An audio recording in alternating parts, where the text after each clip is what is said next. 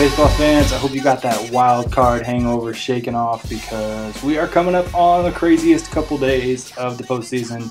The ALDS and the NLDS are getting going, which means we have a couple of great games on Thursday, four games on Friday, a good weekend, and potentially four more games on Monday. So it's going to be a crazy bit of baseball here. And if the wild card games were any indication, they are going to be fantastic. We had two wonderful games. This week on the Yahoo Sports Baseball Podcast, the Stew Pod, I, Mike Oz, am uh, talking about the next round of the postseason. We have Cody Bellinger from the Dodgers joining us to uh, talk about what's going on with them and their quest for a World Series.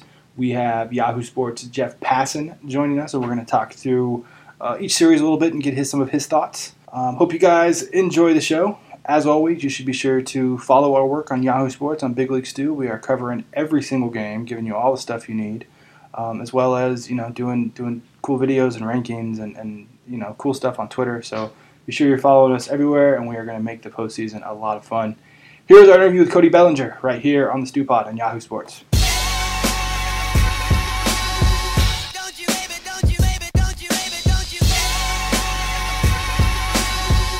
Welcome back to the Stew Pod on Yahoo Sports. We are talking MLB playoffs, and we have a guy who's going to be right in the middle of it, Cody Bellinger of the Los Angeles Dodgers, who is joining us on behalf of MET-Rx today.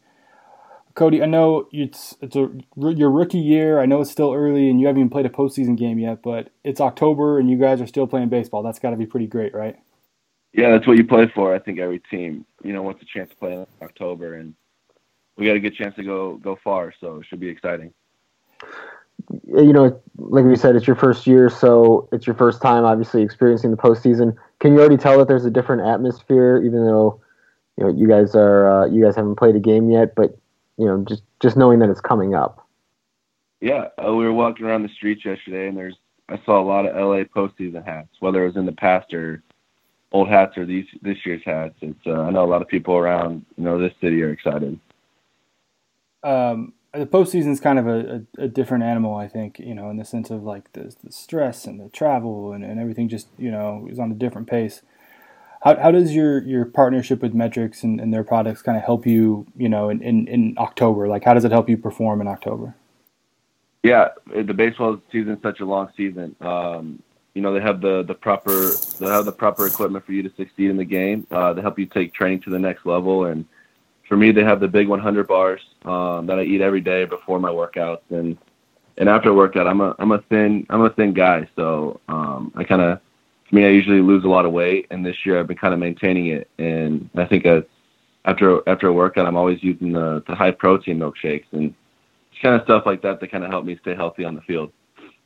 I know this is your first year, but have you gotten a sense of how important it is for the guys who have been in that clubhouse, uh, you know, a little longer? How important it will be for them to get back to the World Series and, and ultimately win a World Series?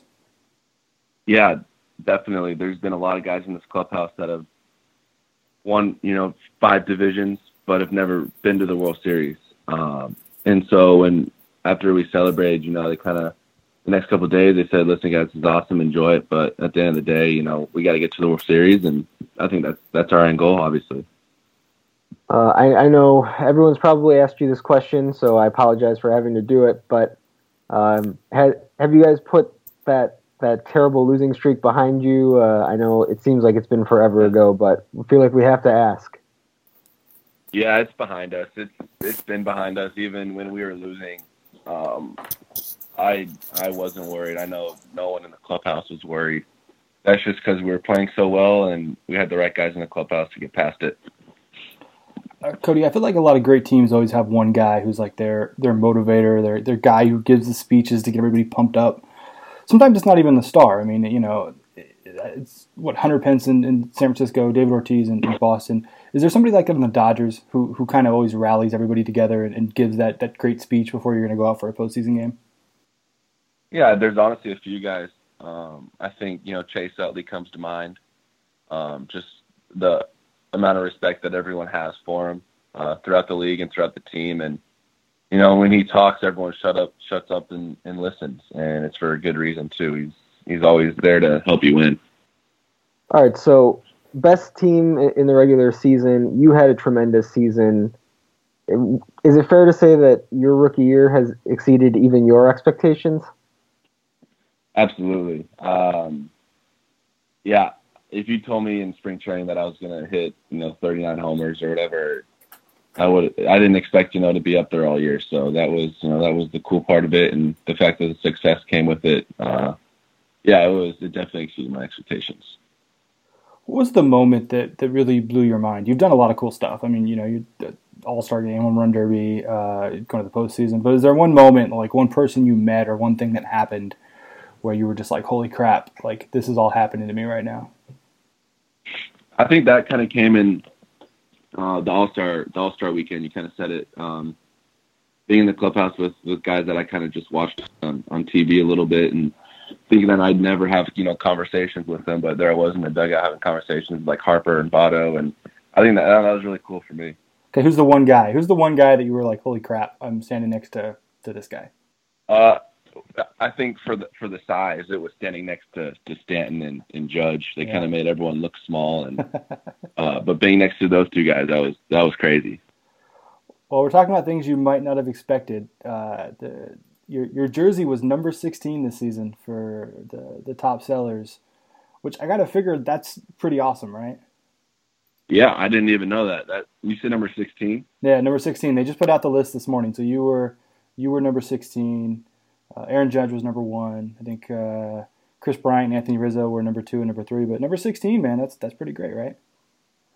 Really? Yeah, that's pretty cool. Um, definitely another another thing I didn't expect. well, I mean, part of that obviously is due to performance, and I I guess you know we have to ask too. Maybe maybe your mind is elsewhere, but have you thought at all about the the National League Rookie of the Year race? Yeah, I, I thought about it. I think it was in the back of my mind all year. Um, I think if you know, I don't, I don't even know when the award comes out, but now the, the, the season's over. It's it's over, and I'm just trying to. Uh, now I'm just gonna do what I can to, like I said, help the team win, and um, it should be a fun time this this month. We, we kind of talked about you know some of the people in the, in the Dodgers clubhouse who talked to you what kind of conversations have you had with your dad? You know, sort of as, as you get into September, October, and the postseasons here. Like, what what do you guys talk about as as that happens? Same stuff. Uh, same game that I've been playing that I, since I've been little, and there's gonna be more people watching on TV, and you don't even realize that when you play. So it's just uh, for me, I'm gonna you know keep doing what I do in the whole whole regular season and treat it like that. Do you do you have an idea of you know what the what the first postseason game is going to be like. Is that something I know? Probably when you come up and you, you think about, okay, I can I can think about like what it's going to be like the first time I I play my first big league game. But did you think about that stuff as in terms of like the playoffs? Do you think about what it's going to be like the first time I, I step to the plate in October?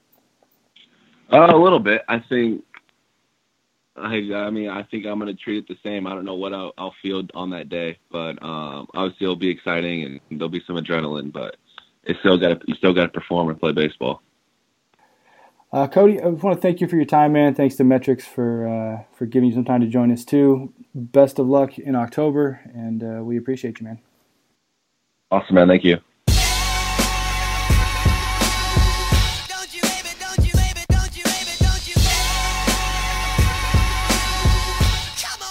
Hey, we're back on the Stew Pod on Yahoo Sports. Mike Oz here. Have the pleasure to be joined by our man Jeff Passan, who is uh, somewhere in, in in Houston today. Jeff, is it really a pleasure?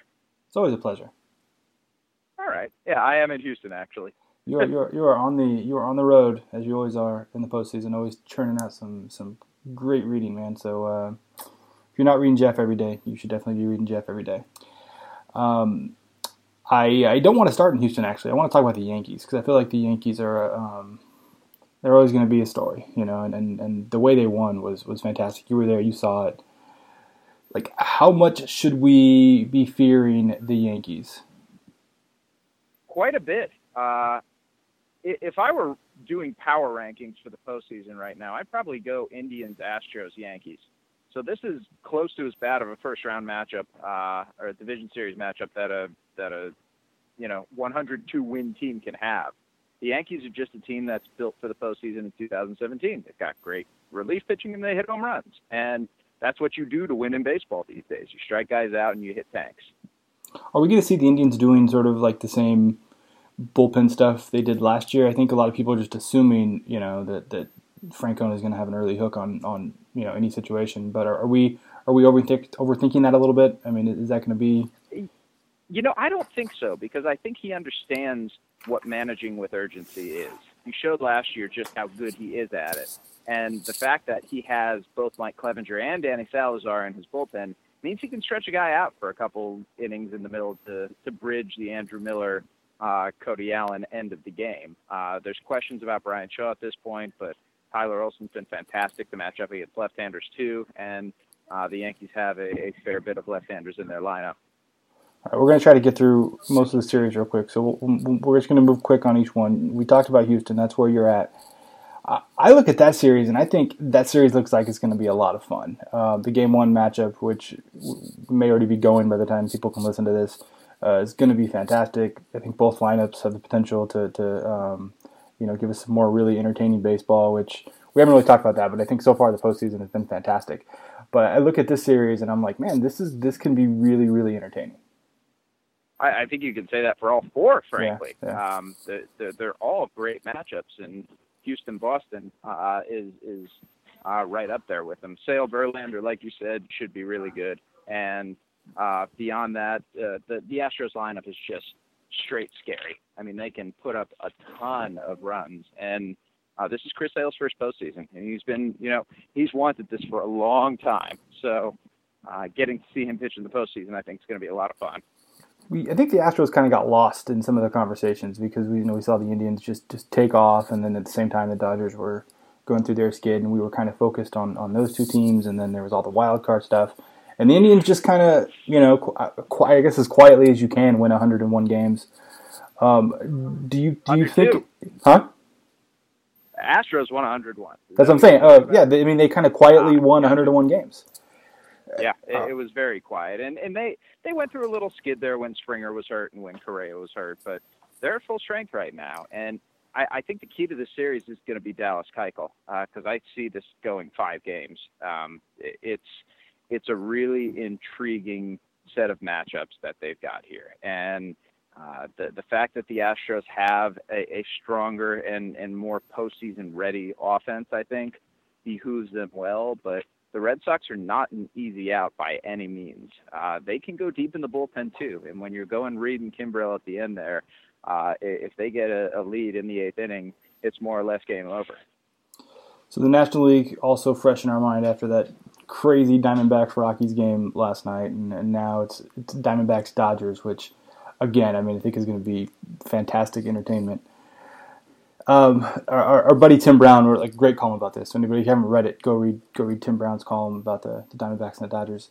Um, Jeff, do you, do you think the D-backs have a legitimate chance here to beat the Dodgers? And if so, like how bad is that going to be for the Dodgers to get booted out in the first round? Oh, I mean, it, you know, you wonder if the Dodgers don't win this first round series.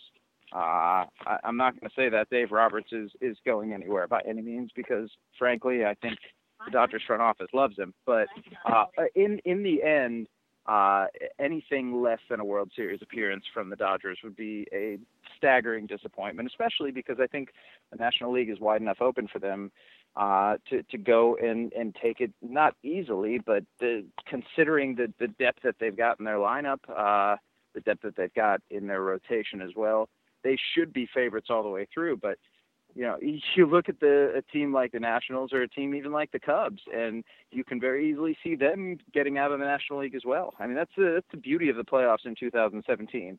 If any of the four teams from either league gets to the World Series, it, it really wouldn't be that big of a surprise.